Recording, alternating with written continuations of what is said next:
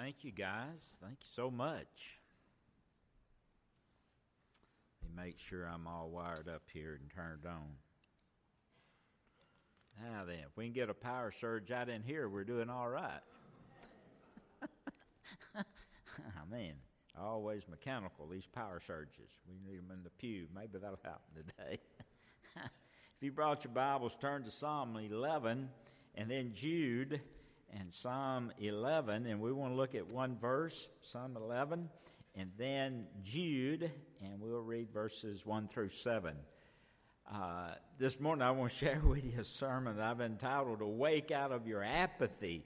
And so uh, I thought maybe that little boy there yawning would kind of uh, give us the hint. But uh, we know the church church today is in apathy. I'm talking about Church Universal. And we'll talk about that as time goes on this morning. So, the title of my sermon is Awake Out of Your Apathy.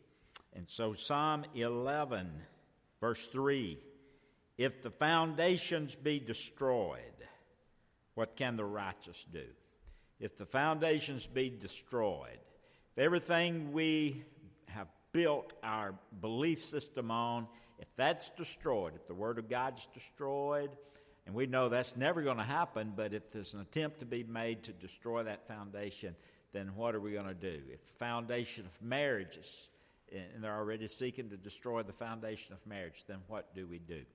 And so there's a lot of foundations that the righteous build their hope and, have their faith in. So, what happens when the foundations are destroyed? What would we do? Then, if you would turn to Jude chapter, uh, chapter 1, only one chapter, Jude 1, and we're going to look at verses uh, 1 through 7. It says, Jude, the servant of Jesus Christ, the brother of James, to them that are sanctified by God the Father and preserved in Jesus Christ and called, mercy unto you and peace and love be multiplied. Beloved, when I gave all diligence to write unto you of the common salvation, it was needful for me to write unto you and exhort you that you should earnestly contend for the faith which was once delivered unto the saints. For there are certain men crept in unawares who were before of old ordained to this condemnation, ungodly men, turning the grace of our God into lasciviousness and denying the only Lord God and our Lord Jesus Christ. And we're going to pause there for just a moment. Let me bring you up and kind of refresh your memory from last week if you were not here. And it's good just to refresh our memory if you were here. Last week we began the sermon series on the book of Jude, and Jude is a very small book, you can tell, only has one chapter, 25 verses. But Jude began to write the book, and he intended this book to be some encouraging words to the believers in Palestine, and he was writing the book, writing to them this letter in regards to this common salvation that they all held. However, as he was writing this, circumstances began to change, and, and circumstances kindly pressed him to change directions of his writing. So instead of, of writing about this coming salvation, he begins to send a stern warning against false teachers who had crept in, who had slipped in, slipped in unaware to express primarily two purposes. Number one, to the purpose of changing the grace of God into a license of immorality. Changing the grace of God into a license of immorality. In other words, if you've been saved, then that gives you the license to probably do anything that you want to do, even uh, immorality, to take part in immorality. Then, secondly, they were trying to teach uh, and to deny that Jesus Christ was uh, sovereign Lord. They were trying to deny the lordship of Jesus Christ. And so Jude begins to refer to these ungodly men as apostates. Apostates. Now, the apostates claim theoretically to be a Christian. Now, you have a lot of people who claim theoretically to be a Christian today. The, the, the word the World Book Dictionary defines the word theoretical as planned or worked out. Planned or worked out in the mind. Secondly, not from experience and not from fact. Some people today are theoretical Christians. They have it planned out in their mind. They, they are doing their own thinking. A lot of it's philosophy, but they really haven't experienced anything. It's, it's all a mind thing with them. Therefore, an apostate is someone who claims theoretically to be a Christian. He purposes with his lips, but he does not uh, possess Jesus Christ as Lord of his life. It's something that he professes, but he doesn't possess. Now, there are many today, uh, uh, there may be some here today that profess to be a Christian, but have never been born again. We've had that happen time and time and time again, and thank God they come to that conviction that they need a Savior, and, and they confess that Jesus Christ is their Lord, and they experience a new birth in their life. Many, some this year, have professed with their lips, but really did not possess Him with their life. And so, for so many this year and last year, that's changed, and that's great. And we rejoice for that. But to the apostate, he views Christianity theoretically and not experiential. Now, there's a big difference. He claims to be a Christian, but he's not a Christian, he or she. They, they're unbelievers. They know the truth, but they don't act upon the truth. They have uh, received the written word, but they've never received the living word, Jesus Christ, into their life. They're, they're in the church to perform an inside job we talked about last week. They've, they've turned from the truth. They're in the church to destroy the foundation of the Word of God. That happens. Therefore, Jude, he offers a challenge to, to the church. He says, contend for the faith, fight for the faith. So the war on to destroy the foundation of the Word of God. And we better believe that's true. Now, this brings us to Sermon 2. There's apathy in the church when it comes to apostasy. Awake out of your apostasy. Look at verse 5. He begins by saying, I will therefore put you into remembrance. Now remember, he's talked about the apostate and what their intentions are. And he says in verse 5, I will therefore put you in remembrance, though ye once knew this how that the Lord, having saved the people out of the land of Egypt, afterward destroyed them that believed not. That's very important. Now, he didn't destroy everybody, he saved some. You have backsliders, they're saved, but then he, he destroyed those who believed not the angels, verse 6, which kept not their first estate, we'll talk about this, but left their own habitation, he hath reserved in everlasting chains under darkness unto the judgment of the great day. Even as Sodom and Gomorrah and the cities about them in like manner, giving themselves over to fornication and going after strange flesh, are set forth for an example, suffering the vengeance of eternal fire. Pretty powerful.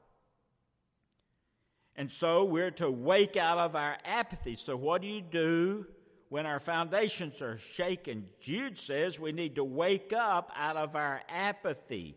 He uses the word there, I will therefore put you into remembrance, though you once knew this.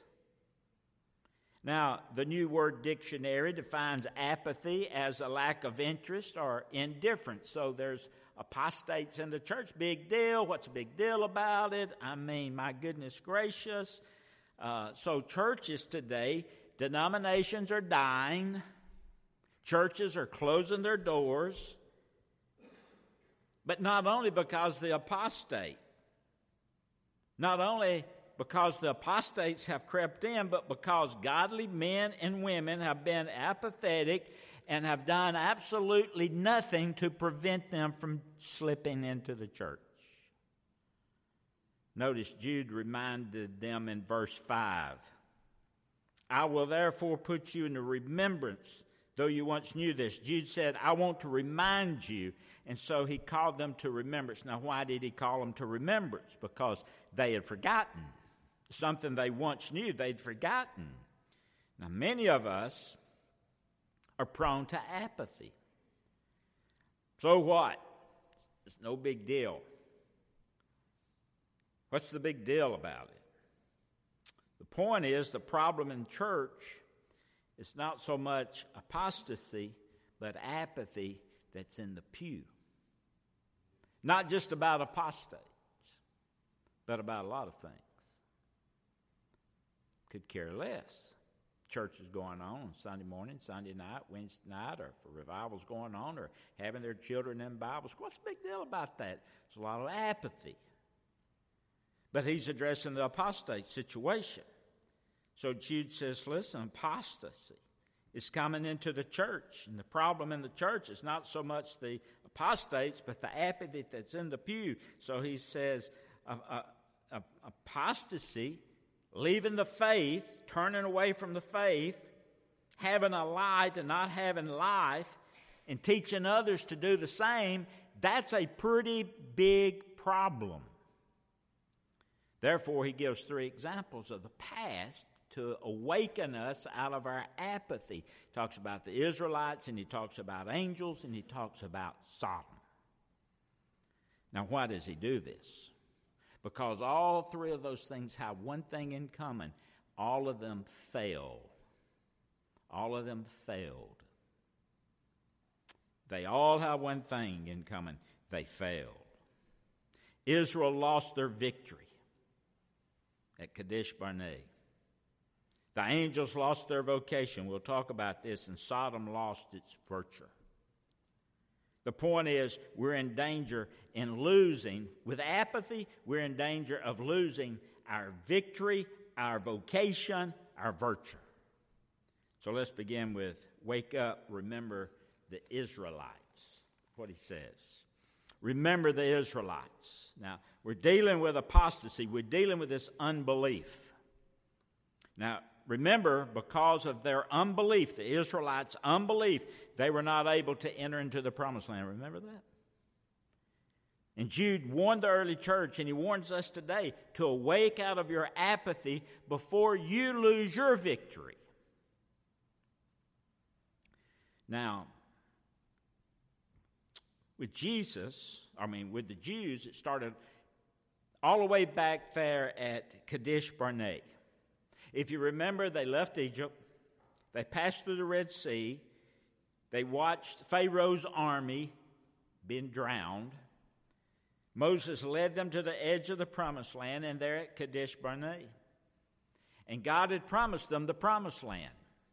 They said, okay, uh, let's do this. Let's send out some spies. And so they sent out 12 spies, one from each tribe, to search out the land. They came back and they said, hey, man, you wouldn't believe. They even brought it back with them. They brought back pomegranates and they brought back grapes on those staves, you know, and just loaded down. It was a great place. But 10 of the spies gave a negative report.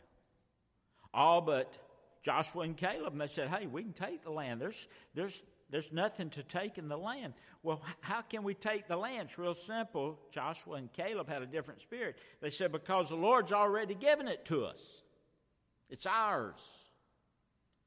Well, they took a vote. And so the people went with the 10 spies with a negative report instead of the two that gave a favorable report. And the Israelites believed the ten and went with those. Those ten who disbelieved God. Now let that sink in next time you disbelieve God, or I disbelieve God.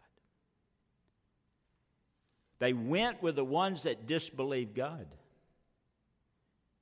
Now, the point is, they did not believe the God who parted the Red Sea, who defeated Pharaoh's army, who provided the manna from the sky, who provided water from a rock, who led them with a cloud by day, a pillar of fire by night, who led them to overcome their enemies in the land of Canaan.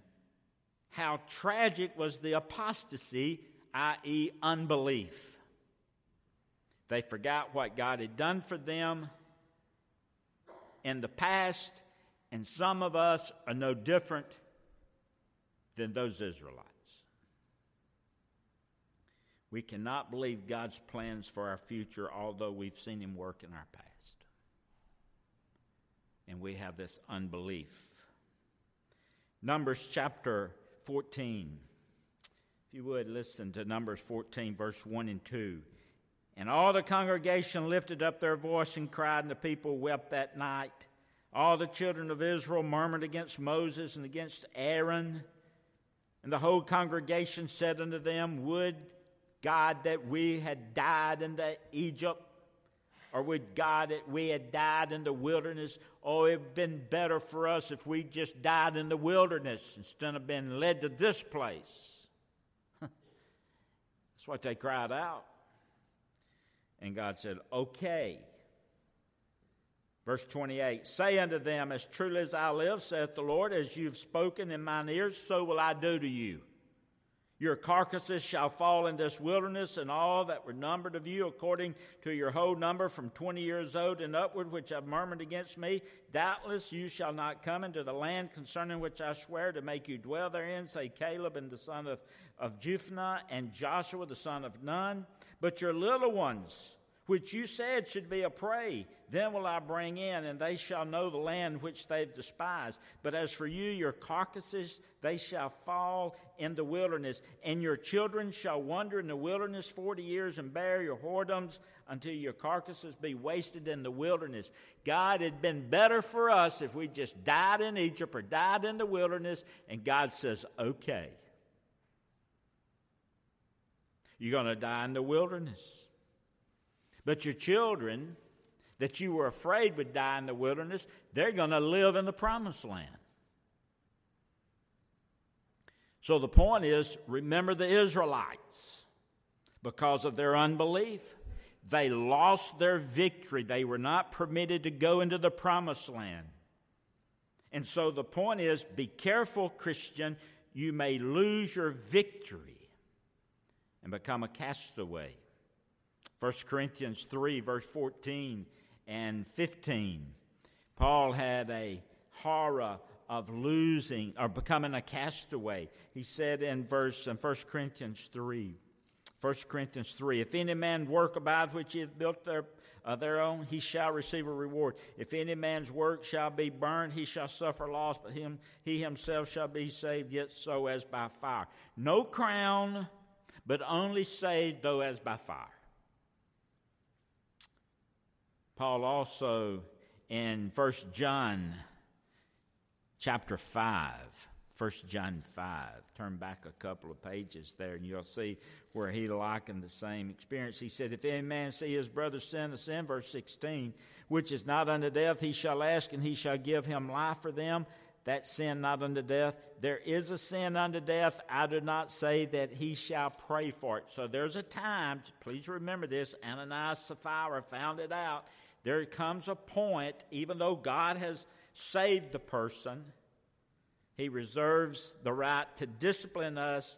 And if we fall into sin of unbelief, and this sin leads us to more sin, God has the right to discipline us and to just call us home. The point is, God takes away the victory of those who think that they can sin and get away with it. That's the whole point.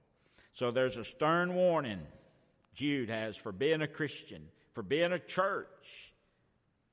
A warning to all of us when we come to that Kadesh Barnea moment and we've received a blessing from God in the past and we turn from Him in the future with unbelief.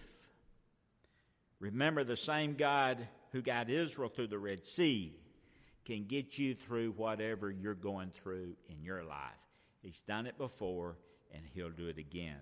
So awake, He says. Remember the Israelites, verse 5. Then he talks about remembering these angels. Look, if you will, Jude, verse 6. And he says, Remember the angels. Now, talking about apathy, you got to remember these that believed not. You need to be careful when you come to a point to where you have an opportunity to believe God or not believe God. But remember the angels, which kept not their first estate. We'll talk about this. But they left their own habitation. He hath reserved, God, He hath reserved an everlasting change under the darkness unto the judgment of that great day. Remember the angels. They lost their position, they lost their abode. Now, if you think back just for a moment, about all angels were righteous in the beginning. They, they had positions, they had authority. But Satan, if you remember, he enticed some of these angels, some angels, to follow him when he rebelled against God. And they left their habitation, they left their abode. They left, verse 6 says, their own habitation. They left their abode. They left their heavenly realm that God had promised them and that God had prepared for them. And they they fell or they, they left their abode, they left their estate, they left their estate in heaven, and they followed after Satan. And then they fell when they went lusting after strange flesh. Did you see that? He says, The Angels which kept not their first state, but they left their own habitation, he hath reserved in everlasting change under darkness unto the judgment of that day. And he'll mention that strange flesh as he talks about Sodom and Gomorrah. Both sins were kind of the same. If you remember Genesis 19, these angels came to earth. The Bible refers to them as the sons of God. And they began to have relationship with the women on earth. And they begat these giants of people. And angels having a relationship with humans. And he compares them to Sodom and Gomorrah here in just a few minutes. So they fell, or they left their abode, a state in heaven. They followed Satan. Then they failed when they lusted after strange flesh, after the daughters of men, after beings that were different, were a different order of creation than them. Remember Sodom.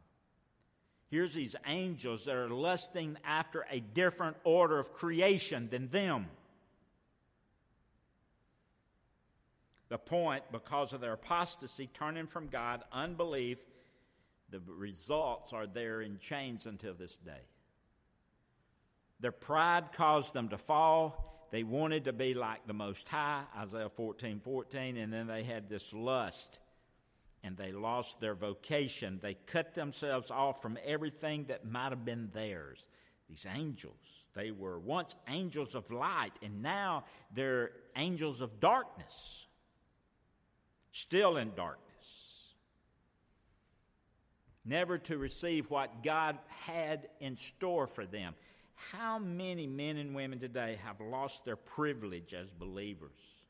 How many have lost their position of service because of some sin in their life? So Jude cries out, Remember the Israelites, remember the angels.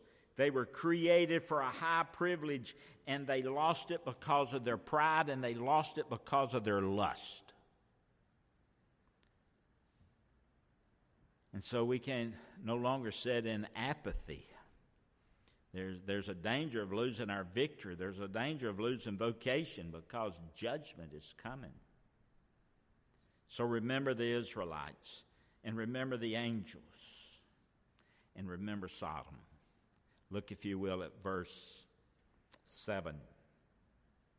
Even as Sodom, even, now that's important, even as Sodom as the angels, even as Sodom and Gomorrah, the cities about them, in like manner as the angels, giving themselves over to fornication, going after strange flesh, angels going after human women, Sodom, men going after men, women going after women are all set forth for an example. Here's the example suffering the vengeance of eternal fire.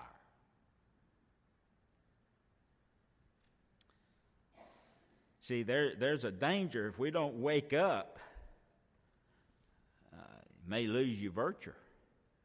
So the sin of the fallen angels, angels was similar to the sins of Sodom. It was the sin of going beyond. Now, listen, these angels in Sodom, those in Sodom, went beyond this forbidden sexual barrier that God had divinely created. These angels, these sons of God, came to earth and they had sex with the daughters of the men of earth and they produced these giants in the land. Genesis 19.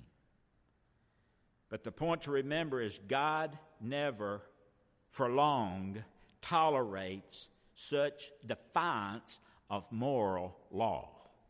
There's a reckoning coming, my friend. So when people go too far in sin, the Bible says he gives them over to their sin. Look at Romans, Romans chapter 1, just for a moment. I'm about finished. Romans chapter 1. Look, if you will, at verse 22. Professing themselves to be wise, they became fools. They changed the glory of the incorruptible God into the image made like corruptible man, into birds and four footed beasts and creeping things. Wherefore God also gave them up to uncleanness through the lust of their own hearts to dishonor their own bodies between themselves, who changed the truth of God into a lie, and they worshiped and served the creature more than the Creator, who is blessed forever. Amen. For, for this cause God gave them up there it is again, unto vile affections, for even their own women did change the natural use into that which is against nature. And likewise also the men, leaving the natural use of the woman, burned in their lust one toward another, men with men, working that which is unseemly, and receiving in themselves recompense of their error which was meant. And even as they did not like to, to retain God in knowledge, God gave them a reprobate mind to do the things which are not convenient, being filled with all unrighteousness, fornication, wickedness, covetousness, maliciousness, full of envy, murder, debate, deceit, malignity, and whispers. You know, this is serious stuff. I mean, this, this is really serious when, when God abandons the committed homosexual. I'm talking abandons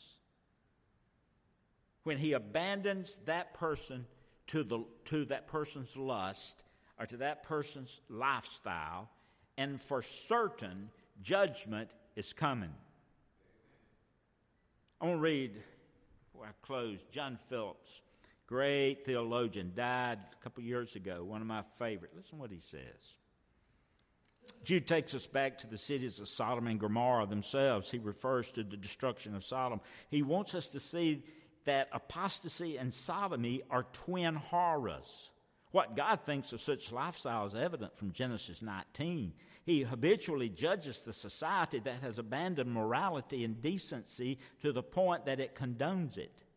In the case of Sodom and their sister cities in vice, God rained hell from heaven in his wrath and overwhelmed them once and for all in a, mail, in a millstorm of fire and brimstone.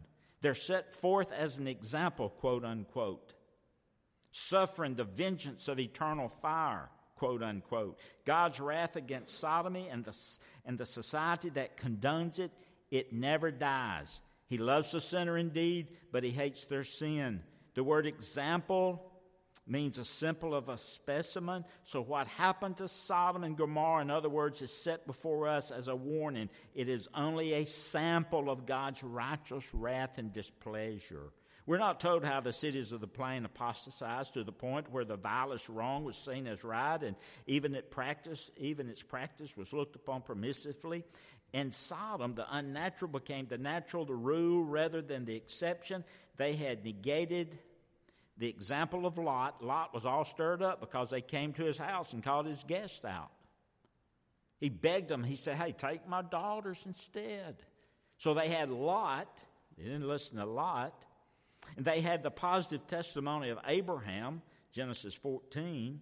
They'd known once the testimony of creation. Just look at creation, see how creation acts